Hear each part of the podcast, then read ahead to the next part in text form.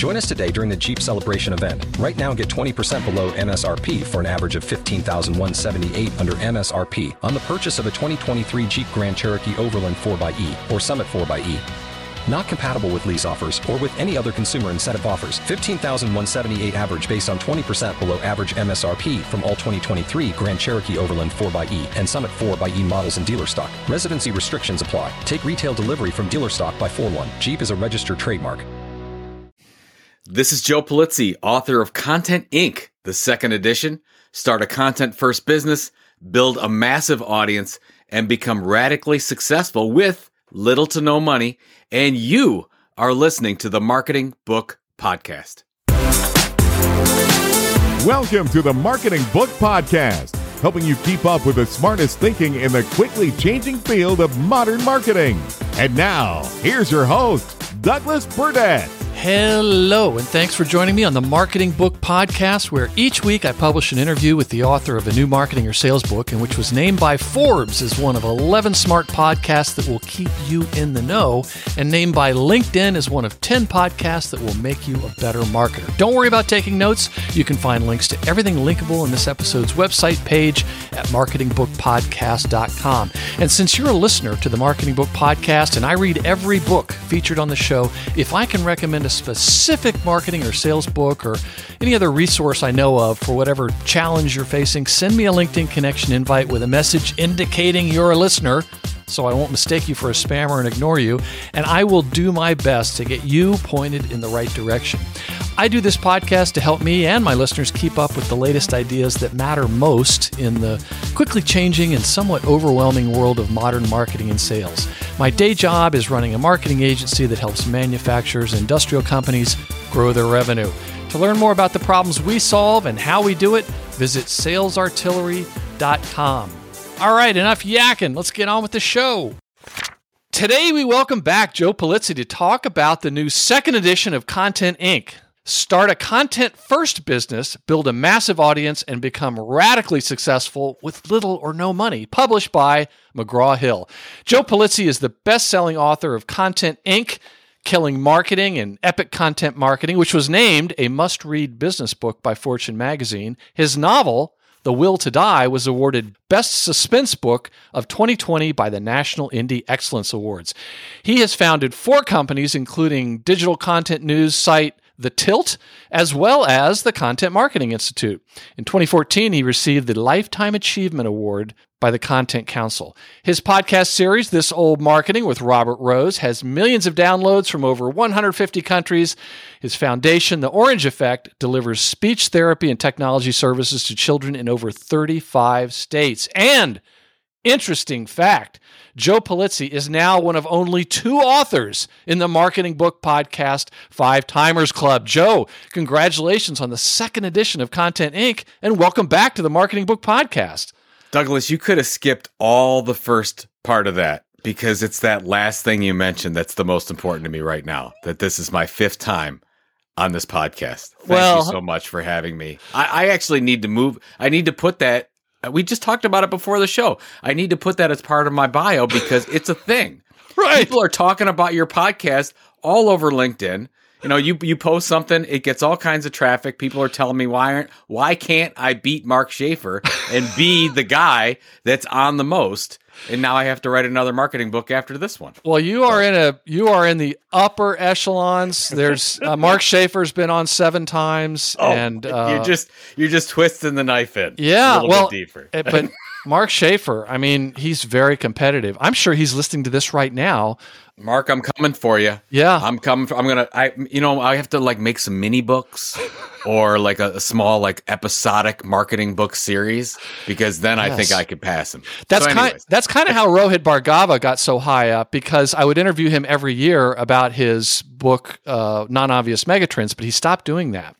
Of course, he's a book publisher now, so he's got lots of books. But it's it's a celebrity death match out there between uh, Joe Pulizzi and uh, Mark Schaefer and a couple of the others. Now, this is technically the seventh time you've been on the show because I interviewed you twice for Authors in Quarantine Getting Cocktails, which we did, you know, during the lockdown. Which was fantastic, which actually allowed me to drink while I was doing a podcast, and I appreciate that. Yes, and you here's another thing for the resume. Uh, you were the only author I interviewed twice for authors in quarantine getting cocktails. So clearly, Joe Pulizzi doesn't mind drinking with me. No, no, absolutely not. And I think the first time I had a Corona because I just thought that that was the thing to do. Yes. that was really early. Yeah, and then it was the Tito's vodka, if I'm not mistaken. That oh yes, absolutely. well, you know, it's oh my first go to is always Tito's Uh-huh. because of course you know vodka, but uh, sometimes I, I don't want to to go all in, so I'll, I'll just do do a beer. Yeah, and then I understand after that, Pam, your wife, said, uh, I, "I think maybe you better take a break from that Burdett guy. I, I, I'd like to see you do some more productive things." And I understand that, so I appreciate her letting you come on uh, for this the fifth time. And I should also say that Joe Pulizzi, in all seriousness, you were guest number three. And this is we've done over 330 of these episodes, and you were a very early supporter of the Marketing Book Podcast, and I and I sincerely No, appreciate hey, that. I still remember when we met at Inbound. I believe. oh yes, I stalked did you my- there. I did my little 13 minute thing. That's all they would give me. Uh, you know, God bless HubSpot. And, and I went and I, and, and I saw you in the back, and you had Epic Content Marketing at the time, uh, my book.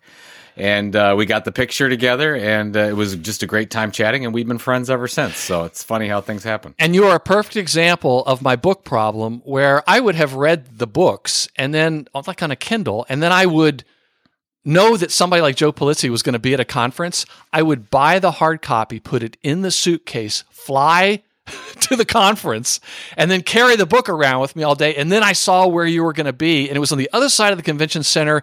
And you said, This is when I'm going to be finished. And I said, I'm going to be there. And sure, you called security just to be sure that I wasn't, you know, uh, But a it's a weird great- stalker.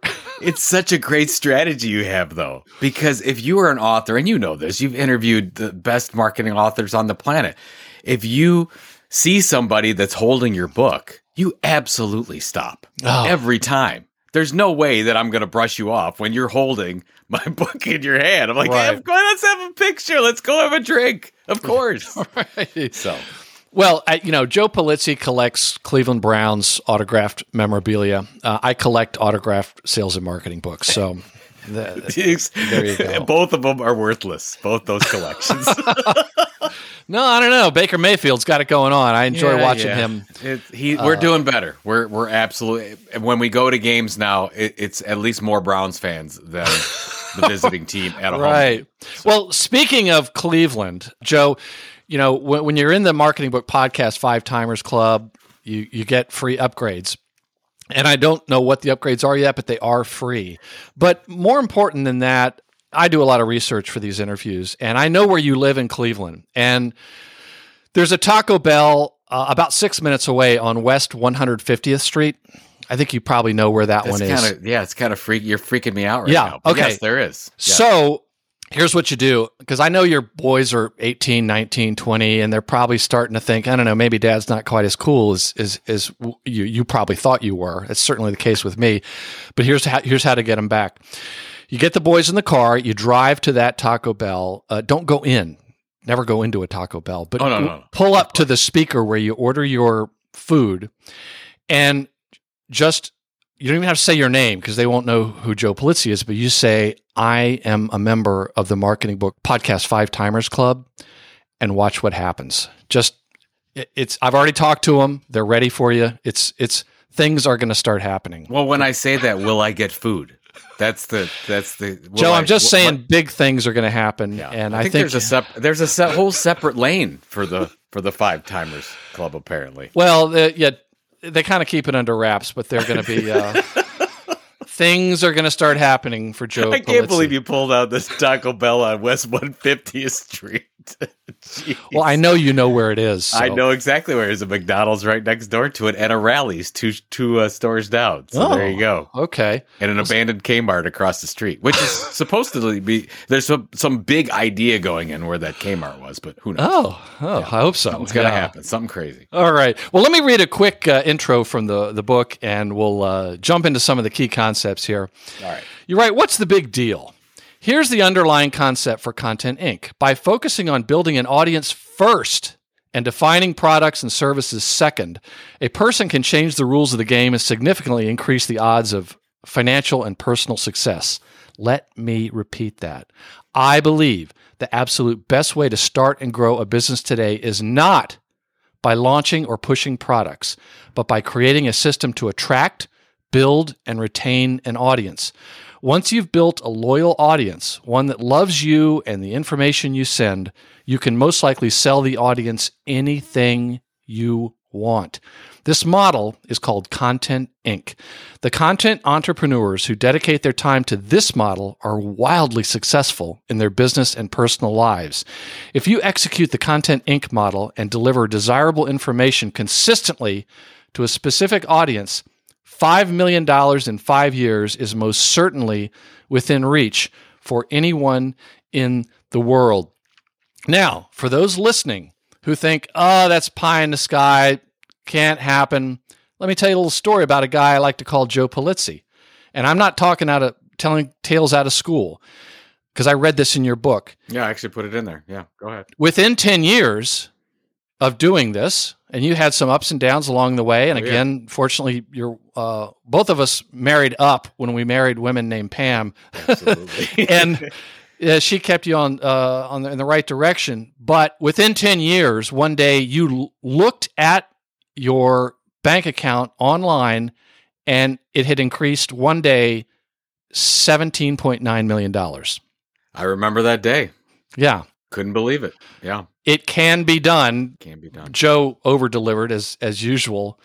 But the, the majority of the examples in this book involve a new or a small organization. But for those listeners who think that doesn't apply to them, this model applies to really a business at any stage, and and we can certainly talk about that. And just so people can understand, we, we won't be able to get through all all the parts of the the model, but I just wanted to list list uh, the the key parts. The, the one is the sweet spot, and then the content tilt, and then the base, and then audience building, uh, revenue, uh, diversify, and sell or go big. So there's seven uh, sections. But before we get to that, I want to ask you about the secret to your success. That's I've I've read I've read things you've written about this. I've seen you give a talk about this. And you write, two daily behaviors have made all the difference for me. Writing down my goals and consistently reviewing those goals. Why am I telling you this and what does it have to do with content marketing and this book? Please explain. Well, I mean, as you know, the, first of all, thank you for that wonderful introduction, and I, I, I appreciate that you're expanding it because the book is written. I wrote the book with an entrepreneur in mind, but you can use this model at any size company if you want to build an audience, and if you, you want to call it content marketing, that's fine. This is the same model I would use if you're IBM or a mom and pop. So, but as as I talk about in the book, I set a goal in 2008, I think, and I wrote that goal down and I said, "Our my, my we will, you know, sell our organization in 2015 for at least 15 million dollars." And I wrote that when I had two nickels in my pocket and just some silly ideas of what became the Content Marketing Institute. But And you, I'm- you course, picked that number because you wanted to clear 10 million uh, based on all the other things that you and your family wanted to do. That's ex- exactly right. So I'm like, okay, well, what do I? We did the, you know, my wife and I did the analysis. We said, okay, here's what we want to do. We want to do a lot more nonprofit. I don't want to be working at this time when our kids are a certain age and want to have enough time to spend with them. So we did. We said, okay, well, that's 15 million dollars, and we need to do that by 2015. So I'm like, okay, well, great. I, I launched the business with my wife in 2007. We created this goal setting formula, which is nothing new. And I, you know, took from uh, Stephen Covey and, and took a little bit from Napoleon Hill and put this thing together and said, all right, uh, really, there's three R's. And I talk about this, I think it's in the first chapter, but it's this idea of reco- record, repeat, remove. And I believe all, all human beings should do this. And if you're saying, you know, what is the difference that in what, what our process was, what my process was over everything else. It's this. And so anybody that's going to say, I want to do the Content Inc. model, or I want to get this job, or I want to make a million dollars, they could do record, repeat, remove, which is basically first write your goals down. Like, what are they? And you write them down either in the present or the past tense, like they already happened. Like I just told you with my 2008 goal. Then you repeat them twice a day. You get up in the morning and you read that goal, spend 10 to 15 minutes Uh, in the morning, 10 to 15 minutes before you go to sleep at night and read that goal again. Cause I want your brain working in overtime while, you know, while you're sleeping, while you're dreaming, thinking about all the ways you're going to accomplish this goal. And then remove is one I added a little bit later, but is just as important and talk about some of this in the book and some of the research behind how people spend their time. People spend so much time on watching Netflix and doing things that aren't as not that Netflix is not productive, but you know, you'd probably don't have to watch TV five to seven time, uh, five to seven hours a day. You need to look at your day, analyze your day, and remove all the impediments that are in your way so that you can be successful. Record, repeat, remove. You do that process, and I believe this is the process any marketer, any entrepreneur needs to do before they they launch anything. And then that's my daily practice. And I feel that's why, you know, how audacious is it, Douglas, to to say, "Oh, I'm gonna I'm gonna sell my company for fifteen million dollars." I know I couldn't years. believe it when I was reading that in the book, but you know, nobody really does that. But I, I really do believe that the fact that I was thinking about this all the time, and I and then I thought about, okay, well, if I'm making a decision, strategic or tactical, in the business, well, then I have to know that, okay, is this going to add to that valuation that I can sell it at a certain point? Or is this going to move me forward or move me, you know, further behind? So it's really important to keep that in mind all the time. Yes, and of course we have to bring it back to content marketing because you also write a lot of the same characteristics came to the surface for what makes for a successful content marketer. And you write they do these two things differently from everyone else. They document their content marketing strategy in some way, written, electronic, etc., i.e., they have one, mm-hmm. and they review and refer to the plan on a regular basis. So let's jump ahead though uh, and look at the, the the bigger picture. Talk about why this Content Inc. model of building an audience first is, as you say, perfect for today's economic environment in terms of both uh, the emerging technology and the the changing consumer behavior. Sure. I I mean I've looked at you know I've read my fair share of books and whether you want I talk about Peter Thiel's book uh, in uh, in Content Inc. and look at anyone on innovation or new products or even the Lean Startup uh, that I love that book by Eric Ries. Um, but but the but the the problem is everything comes out and says, "Oh, we need to have this amazing product 1st mm-hmm. and we're always focused on the thing we're going to create.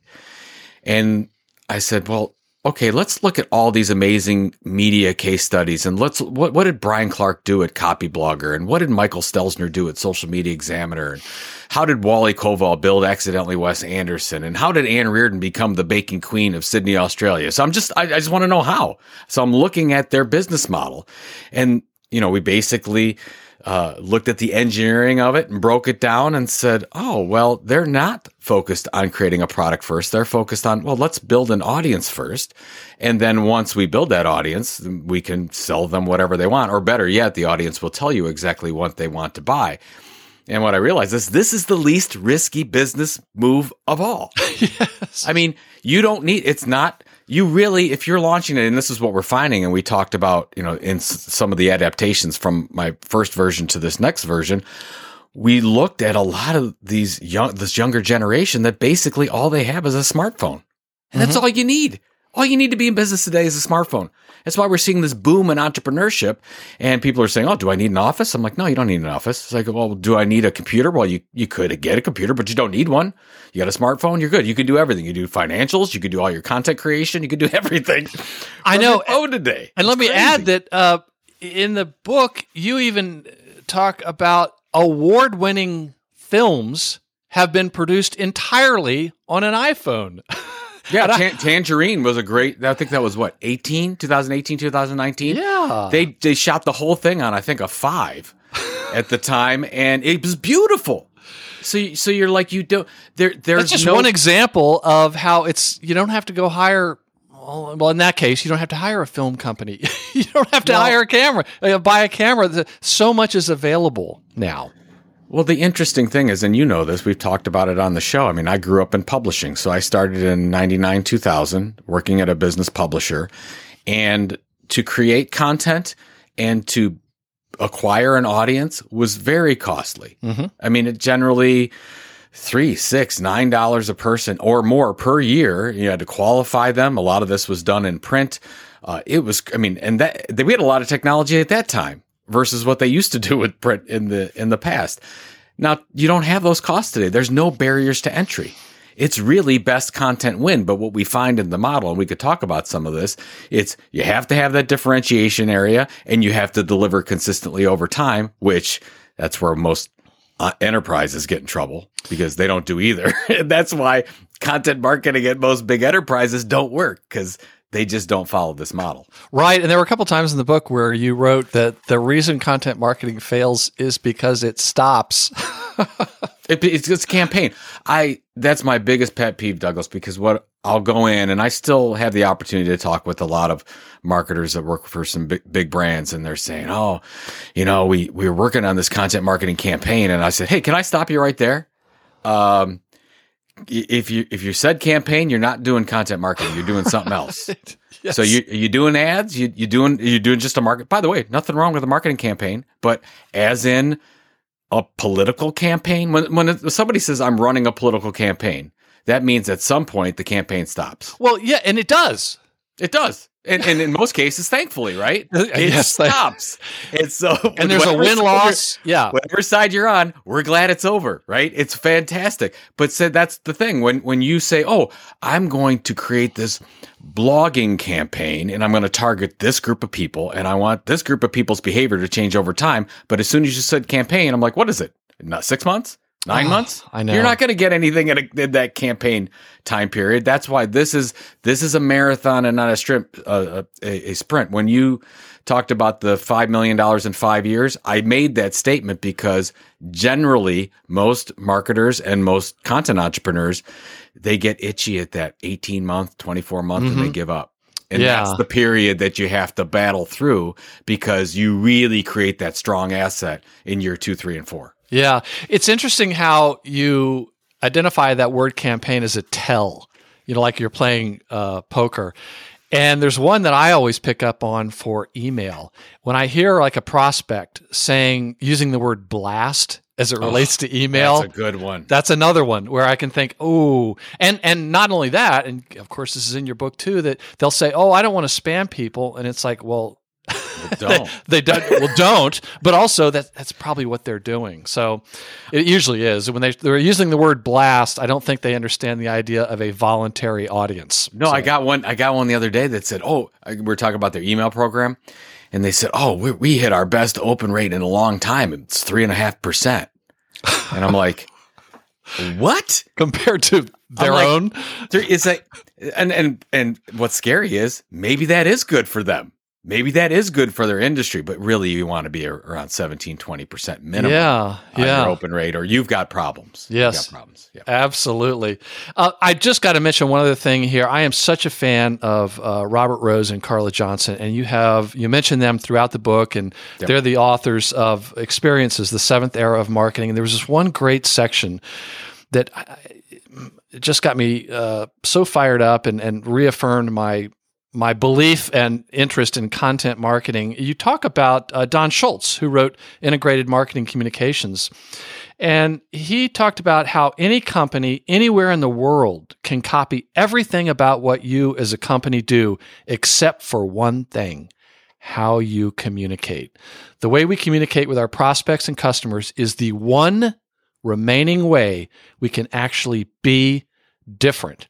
And then you go on to write about uh, Robert and Carla in their book, they said that uh, valuable information and the experiences that customers have with our content is the ultimate differentiator and that's a great book and explains all that mm-hmm. but i want to go on to the, the the thing i mentioned earlier the sweet spot and the sweet spot is the intersection of your expertise your knowledge or skill area mm-hmm. and an audience's desire and you explain that that's really where the strategy starts, and it's probably the hardest part. What are examples of sweet spots that you've you've seen out there that have worked so well?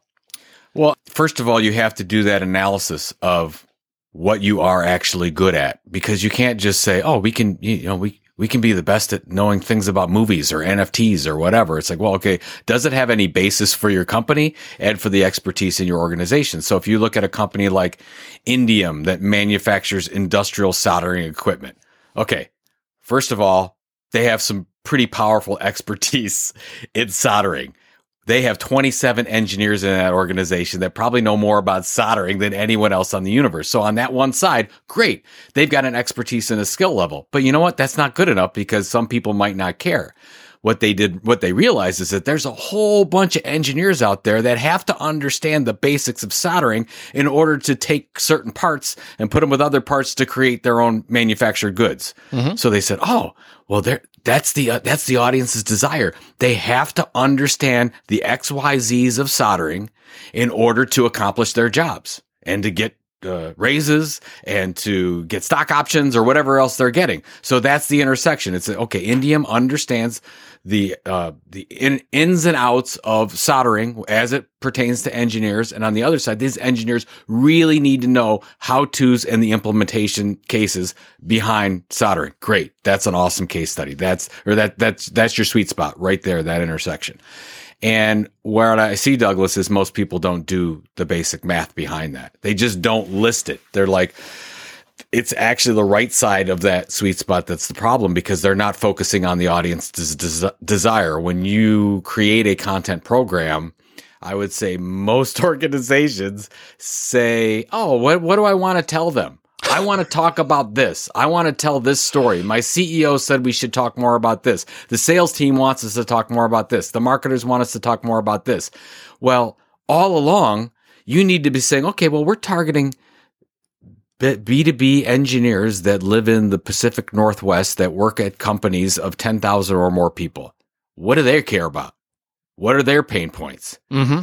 And that's what most companies don't do. And what happens if you don't get a sweet spot that makes sense for your audience and you go through this whole process, it's not going to work. That's why you have to get it right and figure out who is the audience we're targeting and why should they care? Why should they have anything to do with what you say unless that you're going to help them get a better job or live a better life in some way? Yes. Measure twice, cut once. I want to ask you to explain this other thing. I, I'm a big fan of Scott Galloway, and he, you, you're right. Some people call the content entrepreneur, content creator industry the passion economy. I believe that term is imprecise. As NYU professor Scott Galloway repeatedly says, follow your talent, not your passion. And this is true for the Content Inc. models. Explain that. Well, here's a big change to the model. And this is what I found out. If you remember from the last version, we talked about the sweet spot had a component of passion around it. And I thought that that was a key component because I interviewed enough people that were passionate about writing or passionate about uh, engineering or whatever the case was. And as I did more research on these new case studies, I found out that it's a nice to have, but it is not integral. And what's what's cropped up in the last few years is this whole thing called the passion economy. And people look at the industry or the classification of passion economy. And they said, Oh, all these content creators are driving this whole economy because they're passionate about something. They love uh, arts and crafts or they love NFTs or they love uh, collectibles or, Or quilting. whatever, whatever, whatever they love. That, and that, that passion is going to drive them to be amazing at something. And every But- other college graduation speech is about following your passion, and which I also think is bad advice. Yeah, I think it's horrible advice. I think what we've done is we've given, and I mean, I'll I'll be honest. I mean, we were talking about my kids before. I I have my youngest son who's very passionate about certain things that he w- might want to go into that would do absolutely nothing for eating. You can't monetize it. Like, let's say that you were really passionate about Commodore 64 computers. Mhm. That's great. What do you do with that? Uh, got- other than work in a you write- museum, I don't know. Yes. What what uh, could you could you realistically start a blog or a podcast or a Twitch stream all about Commodore 64s because you're passionate about it? No. Why? Because nobody cares. So just because you're passionate about something doesn't mean that you should base your future or your business model behind it. So I think that what you need to do is, and we do this exercise in the book. What are you good at? What do you know?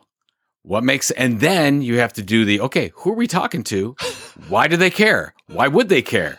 And then you match those two up. And and if you're passionate about it, great.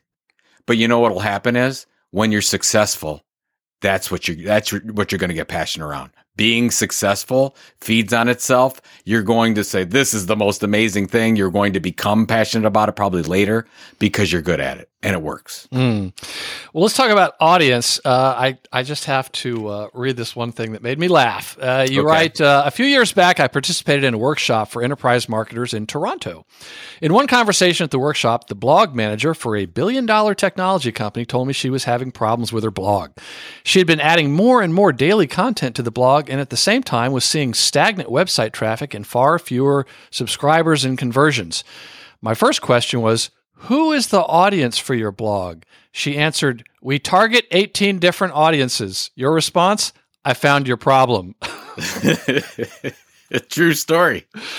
I'd like to say the name of the company, and you'd say, "Yep, that makes sense," but I'm not going to. No, so, that's fine. No. But I, I, and and for all we know, she may have been told to do. Oh yeah, and it's probably not. She probably they had the new role of of content marketing manager or blogging manager, and they said, "Here's what you have to work with, and fill these, fill all these pipes." Mm-hmm. And generally, that's what happens in most organizations. It's like, oh, okay, well, let, us we've got the we got the Twitter pipe, and we got the LinkedIn pipe, and uh, and we've got uh, oh TikTok pipe. We uh-huh. should do that, and we've got all these other things that we've got to fill with content. And don't forget and the email blast, email blast, of course, and and Twitch and and Clubhouse now, and and by the way, generally, if you work for a business to business organization, you have between six to nine different personas, and what you try to say is all right, well, let's be efficient about this. And how do we get the same message or, you know, minimal work out to these six to nine at the same time, mm-hmm. which is, which is what happens. And you know what? It's completely irrelevant. Nobody cares. You, you can't be focused on an audience's needs or pain points if you're trying to target that broad of a gap or six different ones at the same time. And it'll never work. And most enterprises, that's what they do. So they don't niche down enough and say, you have to niche down your audience. So, so whoever's listening, get your audience picture in your head.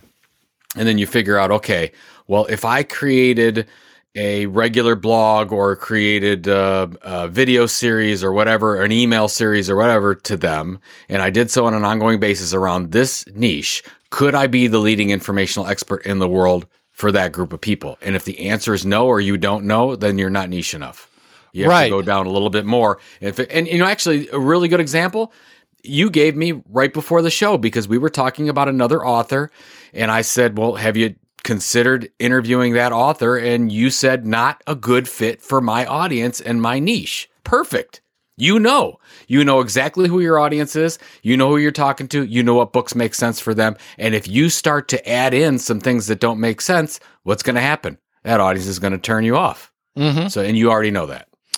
Yeah. Well, so anyway, let, us talk a bit more about how you can still get through it. Uh, you can still go through, and that's where I want to talk about this content tilt, which I think sure. is so important. And you mentioned so many uh, people who I've interviewed in your book, uh, people I've met, and uh, you mentioned uh, Doug Kessler, who is one of my all-time favorite writers. And doggone it, I wish he would write a book so, so I could interview him. He's so brilliant. I don't know. I know, I know, and he is so funny and foul mouth, but that's okay because I have a listener advisory that I can put at the beginning of the the interview.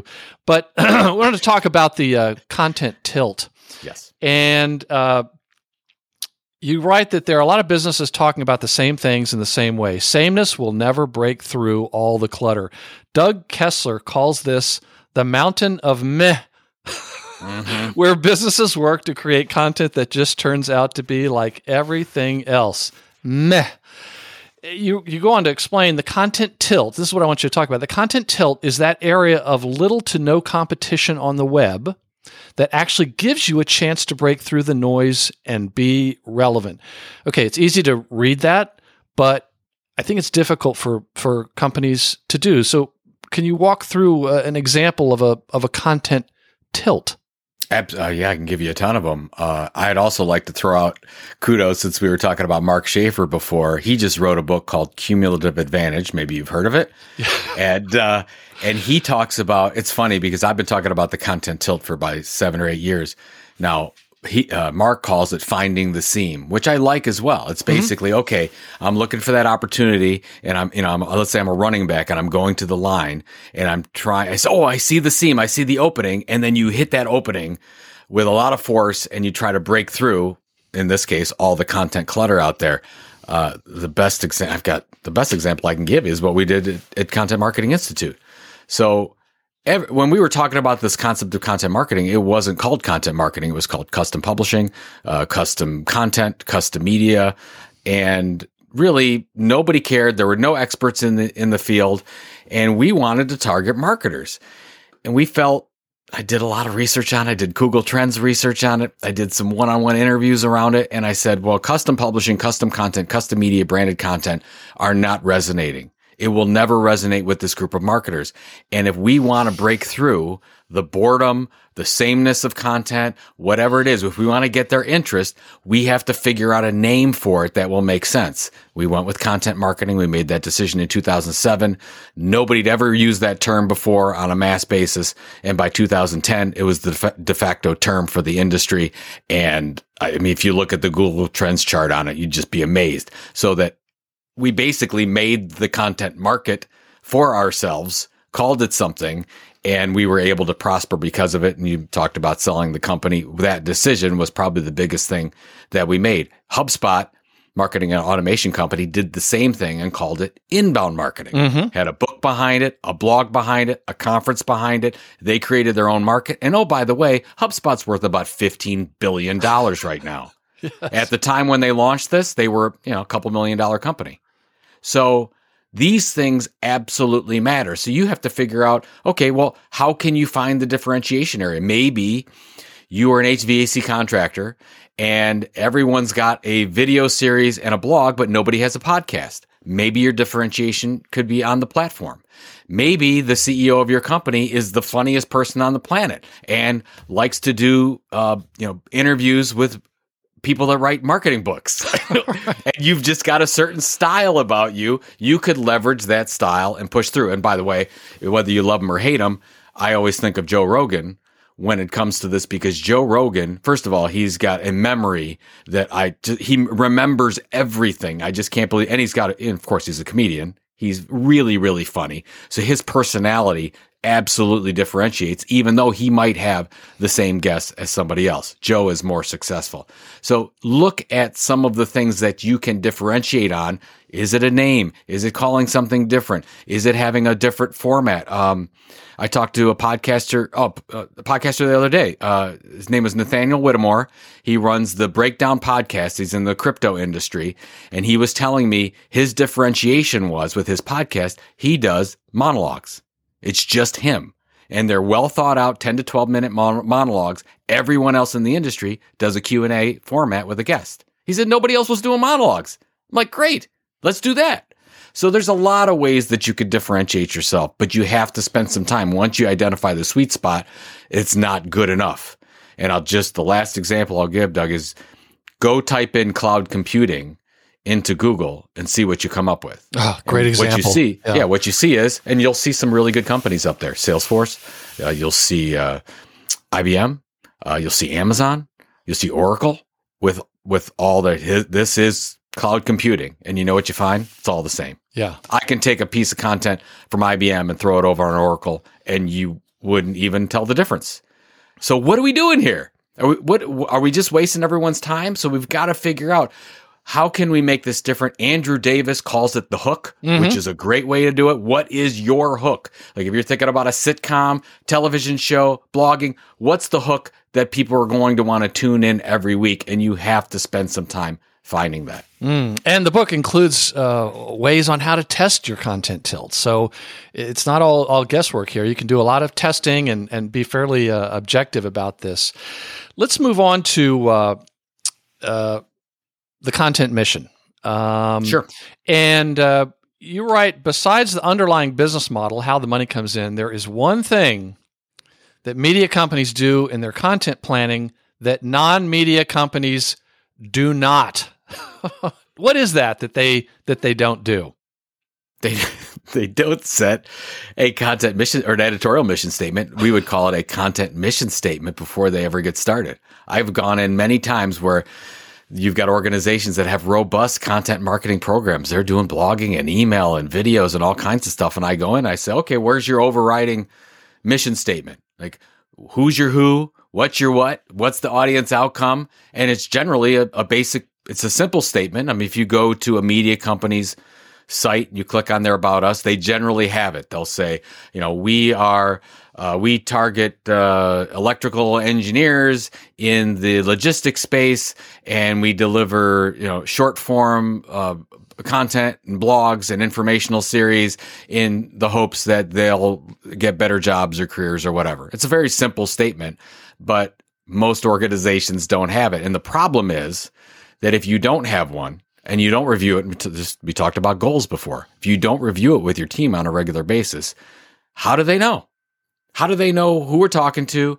What kind of content that's really going to resonate with them? How do we know we're right? Maybe we need to change that statement ongoing. Mm-hmm. So it includes three things that's really important. It's who is your who? And you need to be very specific. You can't just say entrepreneurs. Like we just launched our company, The Tilt. We're not targeting content creators. We're not targeting entrepreneurs. We're targeting content entrepreneurs. Those are uh, content creators that actually want to create a sustainable long-term business. That's a very particular type of person, very particular motivations. Okay, what are you going to deliver? Are you going to deliver short blog posts that are bullet points? Are you going to deliver a podcast series? Are you going to deliver YouTube? You should start with one key platform. One we call that the base. And then the most important thing is what is the outcome for that audience, for that reader, for that listener, for that viewer? And what I want to do is when you create your editorial calendar and you say, okay, well, here's the article we're going to write and here's the keywords. I want you to add a little audience outcome to that spreadsheet. And I want who's ever creating that piece of content to know this is what we want the audience member to get out of it that we're trying to help them live a better job, live a better life, get a better job, do something, make some behavior. What do we want them to do so that we can help them? And if we help them, then ultimately they'll buy from us. And we've got to have that belief. Amen. And uh, Andy Crestodina, author of uh, Content Chemistry, and I hope he's working on it. He said he's working on his sixth edition. I hope to get him back on the awesome. show. Yeah. Um, he calls this the XYZ method. Our company is where audience X finds content Y for benefit Z. Yep. It's it's it's it's fantastic. It's beautiful. Yeah, and that's yeah. he probably articulates it better than I could. But I've, I grew up. I mean, I grew up in publishing, and when I was at Penton Media, bit large business to business publisher, we had forty seven different brands, and we had forty seven different editorial mission statements. So that's where. So that's where you have to think. Well, you have a different audience and you have a different content focus, you have a different mission statement. And that's where we talked about the woman with the 18 audiences. Ah, you probably need 18 different mission statements. This is, I mean, it's not rocket science, but you actually have to have a strategy. Mm. Just one other quote you write I cover the content mission statement in most of my keynote presentations. It's critical to first set the tone for building audiences and then generating revenue from or because of those audiences. Marketing professionals with both small and large businesses get so fixated on channels blogs, Facebook, TikTok that they have no clue why they should use a channel in the first place. The why must come before that. Now, before we move on, I have a, a friend here, uh, and I want to uh, have him help me make uh, make a point. Ladies and gentlemen, can I please have your attention? I've just been handed an urgent and horrifying news story, and I need all of you to stop what you're doing and listen. Thanks, Ron. I'll take it from there. Awesome. So, and this is, but this is truly important and probably one of the most counterintuitive things in the Content Inc. model. You're right. Most businesses begin their content creation journey and start slapping content everywhere in every possible format. They create Facebook posts and blogs and podcasts and videos and hope something resonates. This rarely works. Mm-hmm. Why? And what should they do instead? This is the prob. Actually, this is right now. This is the biggest problem that companies are having. It is rampant. Uh, it's it's like a spreading disease, and they're diversify immediately diversifying or diversifying too quickly with their content and it ne- and as you just said it just never works and when i when i say that i mean they'll say okay we want to create um, content around lego bricks whatever you're talking about well okay we're gonna we're going to immediately do a youtube series a podcast series a blog a twitter channel uh, a linkedin whatever the case is you, you basically they become uh, jack of all trades master of none Mm-hmm. And you can't be great by diversifying quickly. It never happens. It's never happened that I've seen it worked really well when you look at the greatest media companies of all time. How have they been successful? They start out by being great at one thing with one content type. New York Times has a wonderful newspaper. Uh, TED Talks has had an amazing in-person event series. Huffington Post had one, started with one blog to one specific audience. Uh, PewDiePie, the YouTuber, just was a YouTuber. Mm-hmm. Uh, we talk about Matthew Patrick and his game theory uh, video series in the book. Amazing. Just started out as a YouTuber, or are you a podcaster, or are you an email uh, newsletter writer? Whatever the case is, you start out with the base, one platform, one content type.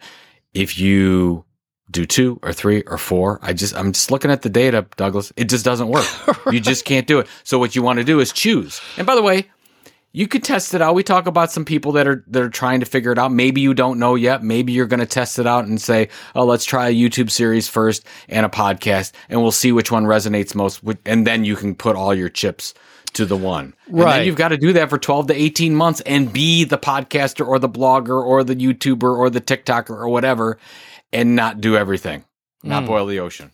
This chapter, it's from this chapter, and the title of the chapter is Do One Thing Great. And you mentioned the greatest media brands of all time began their journey by leveraging one main platform. This is where all Content Inc. models start.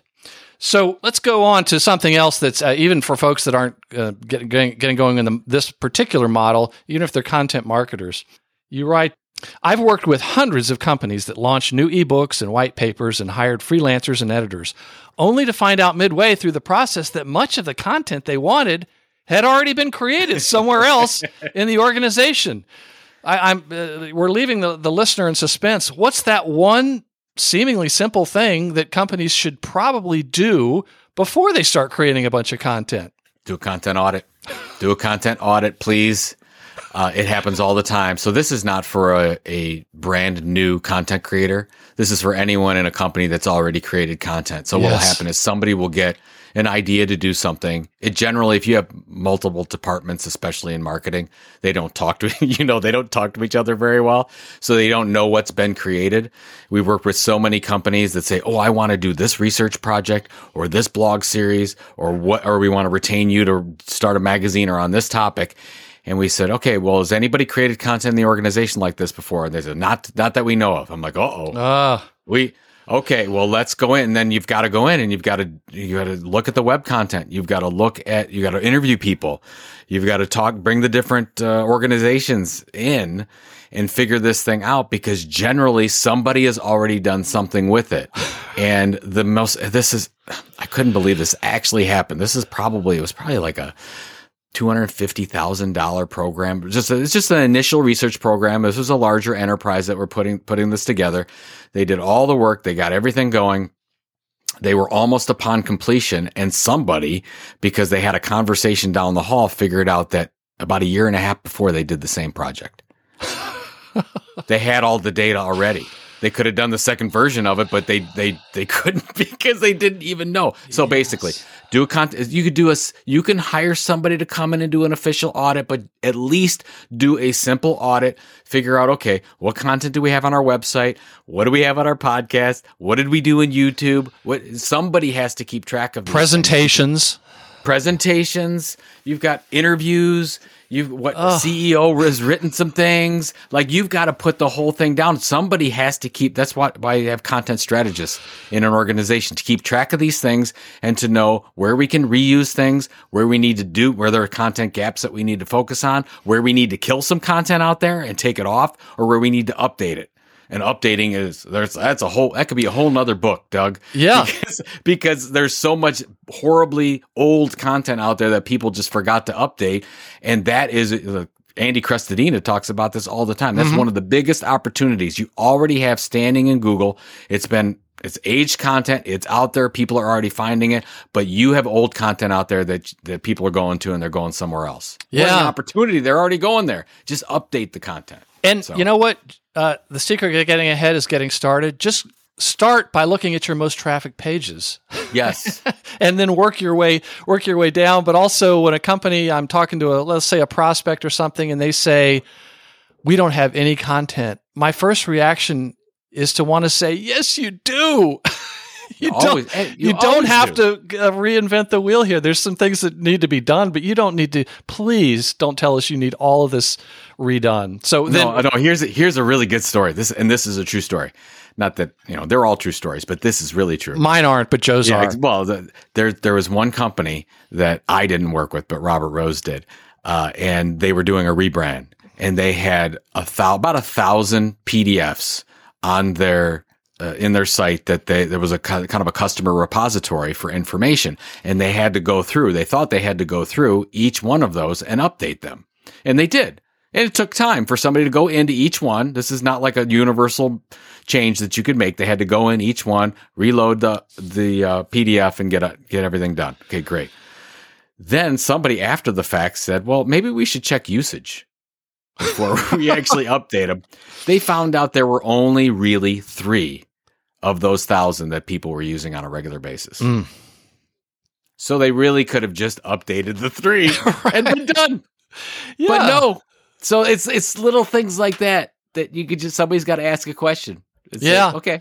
What what are we doing here? there's usually some sort of Pareto principle going on where like 20% of your uh, site is generating 80% of the And that's true. of the That traffic. Just true. start with that and don't don't beat yourself up about that. So, uh, moving on, Joe, you write that more marketers are focusing on content promotion than ever before. What why why is that and and what are some ways to promote your content? Well, the the biggest. I thought uh, if you just hit the publish button you were done. Yeah, you'd think so, right? I think the biggest um, issue, one of the bigger issues that we're seeing right now is when somebody hears content marketing, they think about mostly content creation. Yes. I have to create the content, I have to create the blog, I have to create the podcast, or whatever. They're all thinking creation, and then they hit publish and they think their job is done. What we, what, what I would recommend is that instead of putting 100% of your budget to content creation, when you start out a program like this, you put about 25 to 30% in content creation and about 75% to content promotion and hmm. distribution. And that means we want to market the content. We want to market the marketing Yes. because what is the use of you doing anything if you're not going to actually build an audience over time for that content?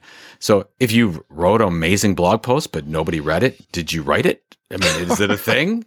If a tree falls, right? We don't Yeah. know. We don't know. So what we want to do is we want to set that up for success. So that's where you create, treat it like a product. You treat your content like a product. You create the blog. You create the podcast series. You should have a promotion and a distribution plan to go along with that. So over time, you can build a loyal audience. And that's where you have a lot of content marketing programs that die because nobody planned in to actually market the content. Mm, such a blind spot. And not to keep talking about uh, Mark Schaefer, but I know he's listening to this and he's feverishly typing away on his next book. Just next book, absolutely. Stay ahead of Joe Pulizzi. But he has a book called The Content Code. And, it, you know, it, it, he, he tackles this issue uh, of, oh, great, you got the content. Now, there are a certain number of things that you simply must do or to promote it, or you shouldn't produce it in the first place.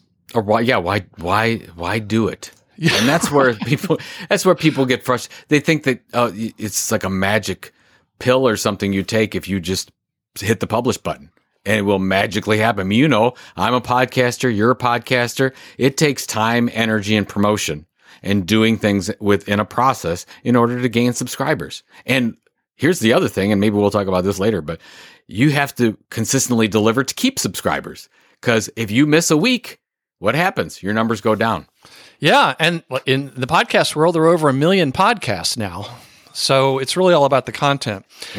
And I appreciate you picking this podcast uh, to be a guest on, uh, Joe Pulizzi. so I got to write another book so I can be on there for a sixth time. Yeah, yeah, yeah. Because you really don't want to, you know, show up at Content Marketing World and have uh, Mark Schaefer trash talking you from the stage. You know, if he if oh if he goes up on stage at Content Marketing World and says that he is the the number one interviewed, he's the king the of the Marketing Book Podcast. Podcast yes. I am going to throw something at him.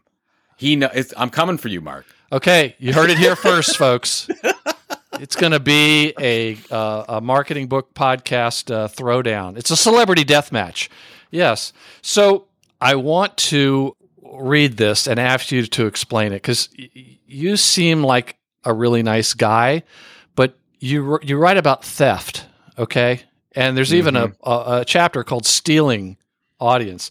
You write some marketing professionals might call this chapter influencer marketing, but I'd rather just tell it like it is. The goal of building a relationship with an influencer, an influencer is is, uh, is the place where the people in your audience are hanging out on the web if they are not in your site, is to steal the influencer's audience and make it yours. I say this in the nicest way possible. yes. Uh, just like I'm, I, I mean, and God love you, you're letting me do it. Uh, just like I might steal some, hopefully, steal some of your audience. Yes. Maybe get the book. Maybe decide, hey, I like what Joe's talking about. I'm going to subscribe to the Tilt, become an audience member there. That that's how it's done. And listen and to this old marketing. Listen to this old marketing or Content Inc. podcast or whatever. I mean, this is this is how it's done.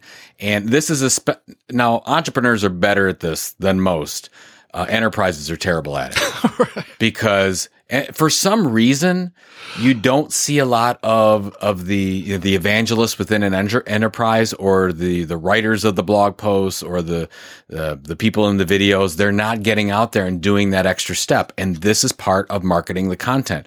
So as you go out there and you create this thing and you're creating this name for yourself whatever the content brand is whatever you're trying to do you have to get out there and share it and get it in front of these influencers so that that audience that they've built, that loyalty and trust, and obviously you've built an amazing audience here. They trust you. They trust you enough to know, oh, he, hey, he's had Joe on five times.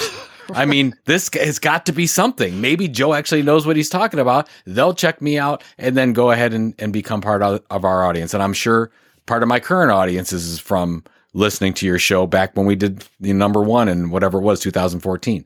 So this is something you have to build into the plan. These there's a lot of ideas in the book about it. You can do research around it. You can do lists around it. You can do all kinds. You can do podcast guests around it. All kinds of things. You just have to build it into the plan. Yes, and there have been a few books on the show about uh, influencer marketing. You even mentioned uh, Neal Schaffer, uh, Age of Influence. Uh, oh, excellent book. book. really, book. really beautifully written, as well as a few others.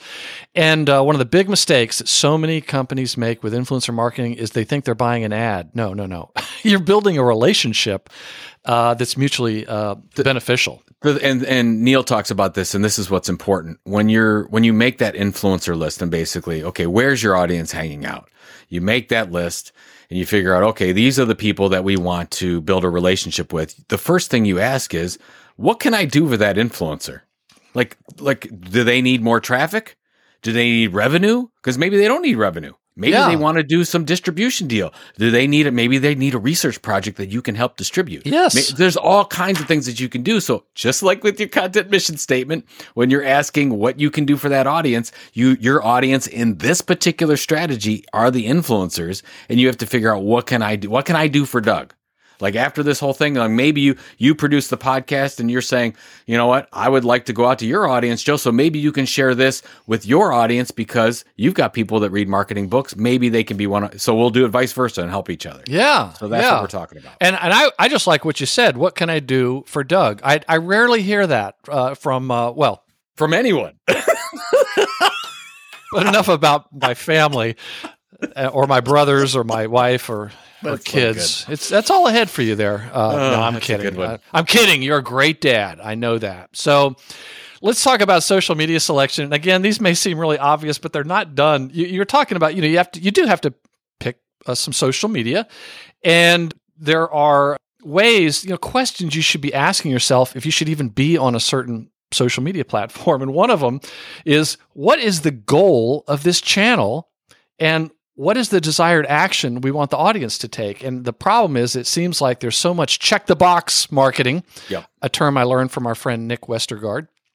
And they say, no, no, just get it, get it out there. Instead of saying, well, wait a minute, these are all very different channels, and each channel has a different type of uh, media consumption. They, they uh, the, some places they want to be entertained, some places they want to lean forward and learn, some places they they want to connect with people, and that that type of thing. Uh, so I think that you know when the boss comes in on a Monday and practices what I like to call management by in-flight magazine, and they throw that in-flight magazine on the conference table and points at the marketing person and says, "Hey, let's put it all in TikTok." These Yep. are two really important questions. You could say, "Okay, what what's the goal of us being on that channel?"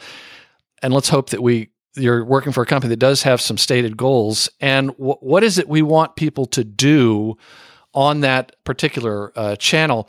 What I wanted to ask though is you mentioned that Facebook is your least favorite platform for a secondary audience building. Why, why is that? I'm not a Facebook fan. I have, uh, I think I mentioned quite a few times in the book that I could do without it. If you, we have a subscriber hierarchy there that talks about the most important channels and from a control standpoint, and Facebook is at the very bottom because you have no control over what you put on Facebook, whether mm-hmm. it's in a Facebook group or whether it's organically in your Facebook feed. Generally, if you get a 1% rate of them showing your stuff, that's probably average. Maybe that's good. It's going to get worse, by the way. It's going to go down to zero, I think. Yeah. So basically, Facebook Well, is, Facebook said they want it that way. they they they want all the control. They want all the algorithm, and they have it. They have all the algorithm control. Um, they're creating, you know, they're doing their own content deals. They're creating their own content. So ultimately, uh, are we necessary as the user? I mean, obviously, if you're if you're a part of um, a social media network and you're not paying anything, then you are the product. You have to remember that. So they're using you to generate more revenue. They're going to do whatever it takes to generate more revenue. That's all they care about um, from that standpoint. And the thing is, is that okay? If you create any kind of programming on that channel, how do you? Unless you're buying ads, that's a different. Like if you say I'm going to buy ads and I'm going to heavily promote this, is one. This is a different thing. But if you're organically trying to get people to see it, almost impossible to do Yeah. on Facebook. And so, even, okay, let's say that you do. Let's say that you pay some ads and you get, like, if you look at, uh, I think I looked at Toyota's uh, page on Facebook, and I think they've got 16 million people following that page. All right. So, first of all, they got 16 million people following that page. And if the social media manager at Toyota types something up, and wants those 16 million to see it, you're going to see less than 1% of those people will actually see it. Okay, great. Not really good, right? You don't have a lot of control. And they probably that. spend a, time, a lot of time and money building that audience on Facebook. And you know what they did? They spent a lot of time building up Facebook and not their own connections. Mm-hmm. And here's the thing. So you might say, I've got an audience of 16 million on Facebook. It's like, no, you don't.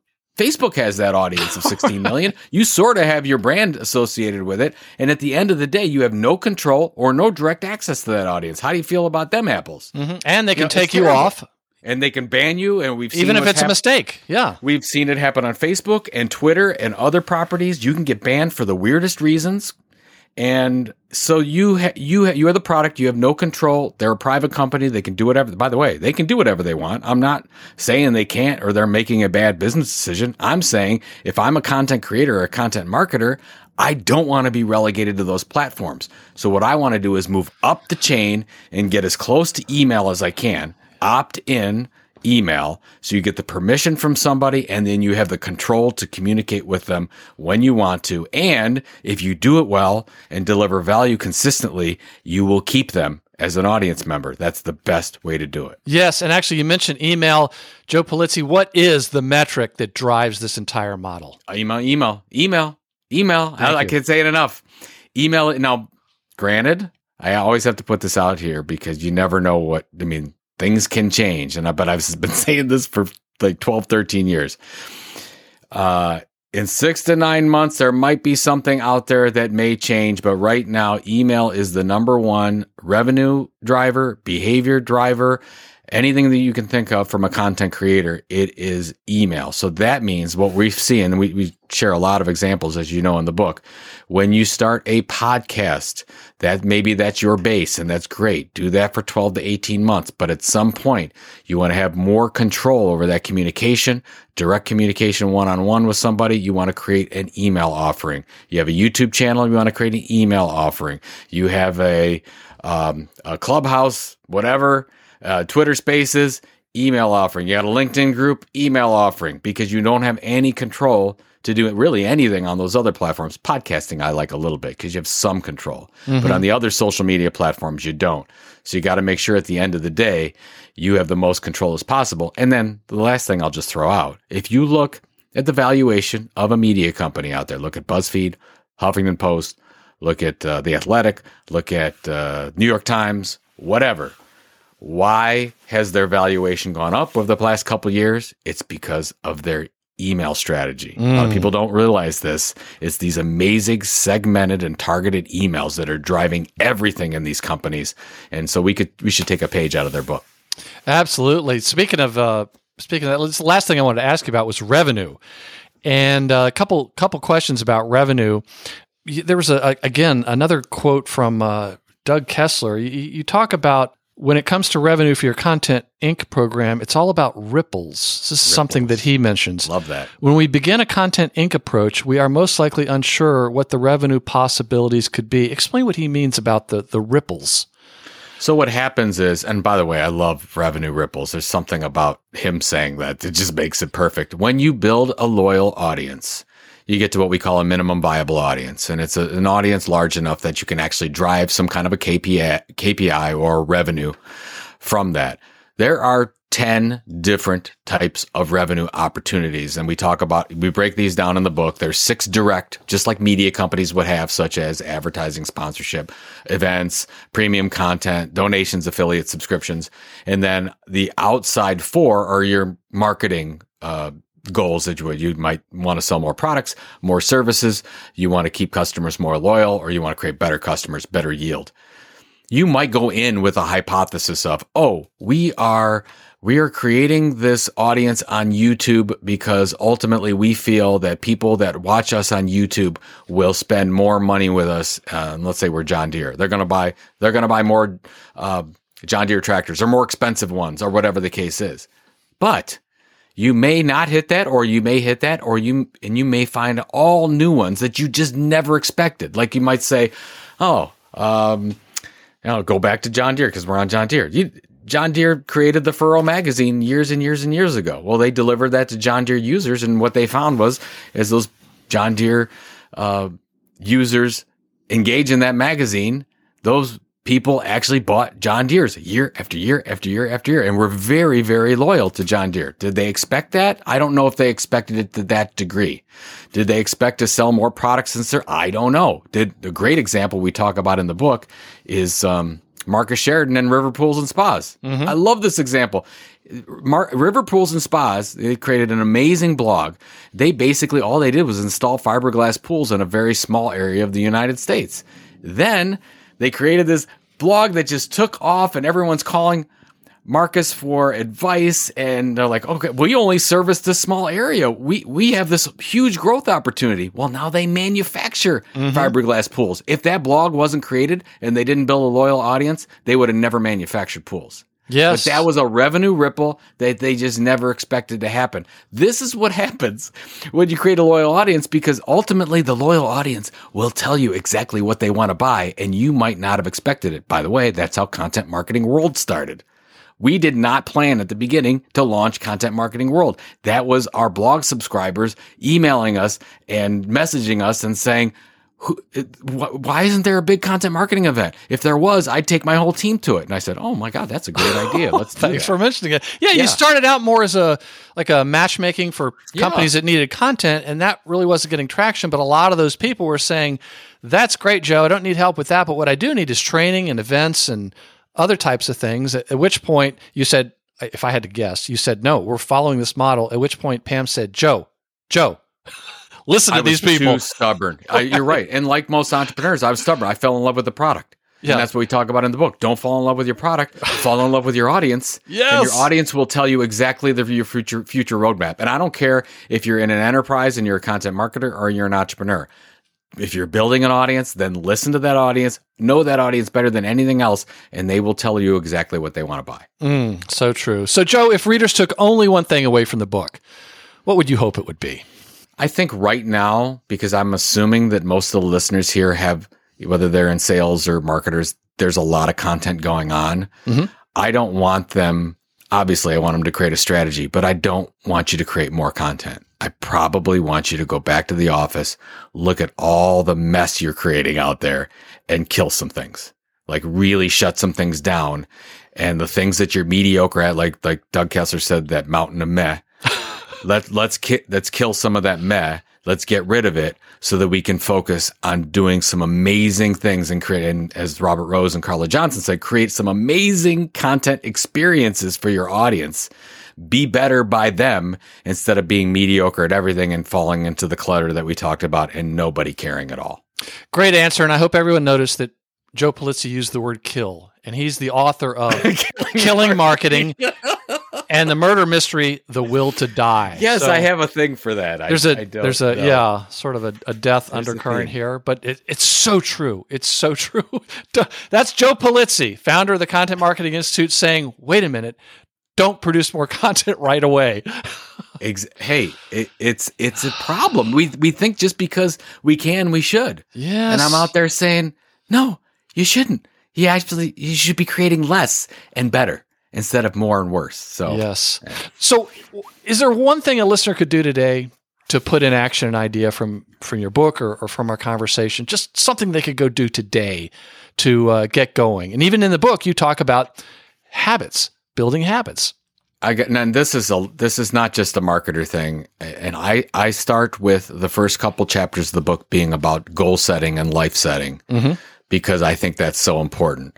So what I would do, and there's a portion in the book, but you don't need the book to to go through this. I would list out your the key things that you that you that matter to you in your life. Like what is your financial goal? What is your career goal? What's your spiritual goal? What's your mental goal? What's your physical goal? And what's your philanthropic goal? And and those so those are six key areas. And what I'd like you to do is under each one, set a goal for the next 12 months.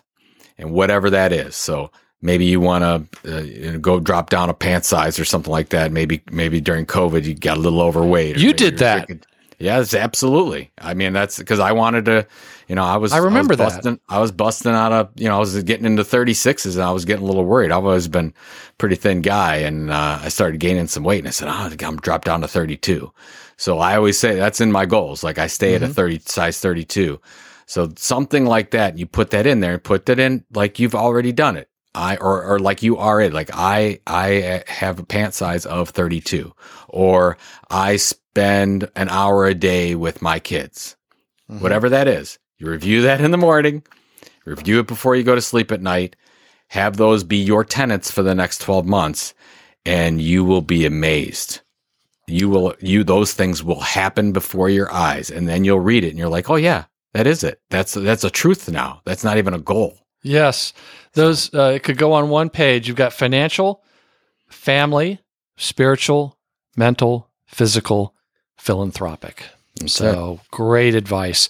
Are there any recent or upcoming books that you recommend or are looking forward to reading? Doesn't have to be a marketing or sales book. Yeah, I mean, uh, we were you you know I'm a big fiction guy. It's one of the reasons why I wrote The Will to Die because I I love uh, mystery novels. And There's is there another? Is there a sequel coming?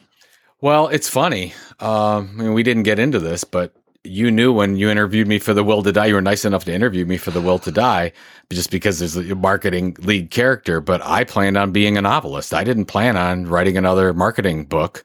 Uh, but because of COVID, I totally changed everything, and now I'm, you know, I'm writing marketing books again, and I've got a new business, and it's just I thought I could do more good doing this, so I stopped doing the second novel. And here I am doing the marketing thing again. So. And like a moth to the flame, you're drawn to the marketing book drawing me back. podcast. Yes. they just keep bringing me back. I can't, I can't stop it. So there's a, I, I'm a big Jack Reacher fan from Lee Child. So I've always I've, I've read most of those. Um, there's a book series that I just got on now by Robert McCammon. It's the the uh, Matthew Corbett series, which I'm just about to get into book two. I'm so excited about it. The first book was 800 pages long. Oh. It was one of the best mystery novels I've ever written in my life. And then I have to throw this out, and I probably mentioned this on almost every show. I can't remember, but every year I read Stranger in a Strange Land by Robert Heinlein, which I feel is the, one of the greatest books of all time. And I use that because there's a, especially there's a part in that book about focus and so, and to do the content model and to do anything in life, you have to have focus. And that book teach, teaches you in a strange, really strange way uh, about focus. And I'm a big believer of that. So it's a great book from, if you like science fiction books, but just on uh, life behaviors and learning how to how to be a successful adult. Uh, there's just a lot of things in that book too. Oh, thank you for sharing that. And we're going to include links to everything linkable at this episode's website page at marketingbookpodcast.com. And now a word to you, dear listener. Please do me a big favor and reach out to Joe Pulizzi and thank him for being on this show. You do it on LinkedIn or Twitter or go to, go to his uh, website, sign up for his newsletter. Just thank him for being on the podcast. As I mentioned earlier, there are over a million podcasts. He's got his own podcast, but yet he's decided to spend time Yes. with this knucklehead and uh, and and frighten Mark Schaefer. I mean, let's be honest. There's there's there's, there's multiple uh, uh, motivations we have, but it really will make his day if if you reach out to Joe. He's the friendliest guy in the world. Don't let all those comments I made about killing and death uh, frighten you off. And if you're listening on your smartphone and you subscribe to the Marketing Book Podcast on your podcast app, all these links can be found right now by going to this episode and clicking on the show notes link. The book is Content Inc. Second edition. Start a content first business, build a massive audience, and become radically successful with little to no money. The author is Joe Pulizzi. Joe, thank you very much for returning to the Marketing Book Podcast. Douglas, you are so kind, and I'm looking forward to number six. And uh, I just got to get started on that next book. So All we'll see you soon. All right. And that closes the book on another episode of the Marketing Book Podcast. I hope you enjoyed it and found it helpful. If you are one of the hundreds of listeners who have left an iTunes review, let me return your kind favor by mailing you some Marketing Book Podcast bookmarks and laptop stickers. Just send me your mailing address anywhere in the world and I'll drop it in the mail. And since you're a listener to the Marketing Book Podcast and I read every book featured on the show, if I can recommend a specific marketing or sales book or other resource I know of for whatever challenge you're facing, send me a LinkedIn connection invite with a message indicating you're a listener so I won't mistake you for a spammer and ignore you, and I will do my best to get you pointed in the right direction. And remember the words of the entrepreneur and author Jim Rohn, who said, Formal education will make you a living, self education will make you a fortune. Thanks again for listening to the Marketing Book Podcast.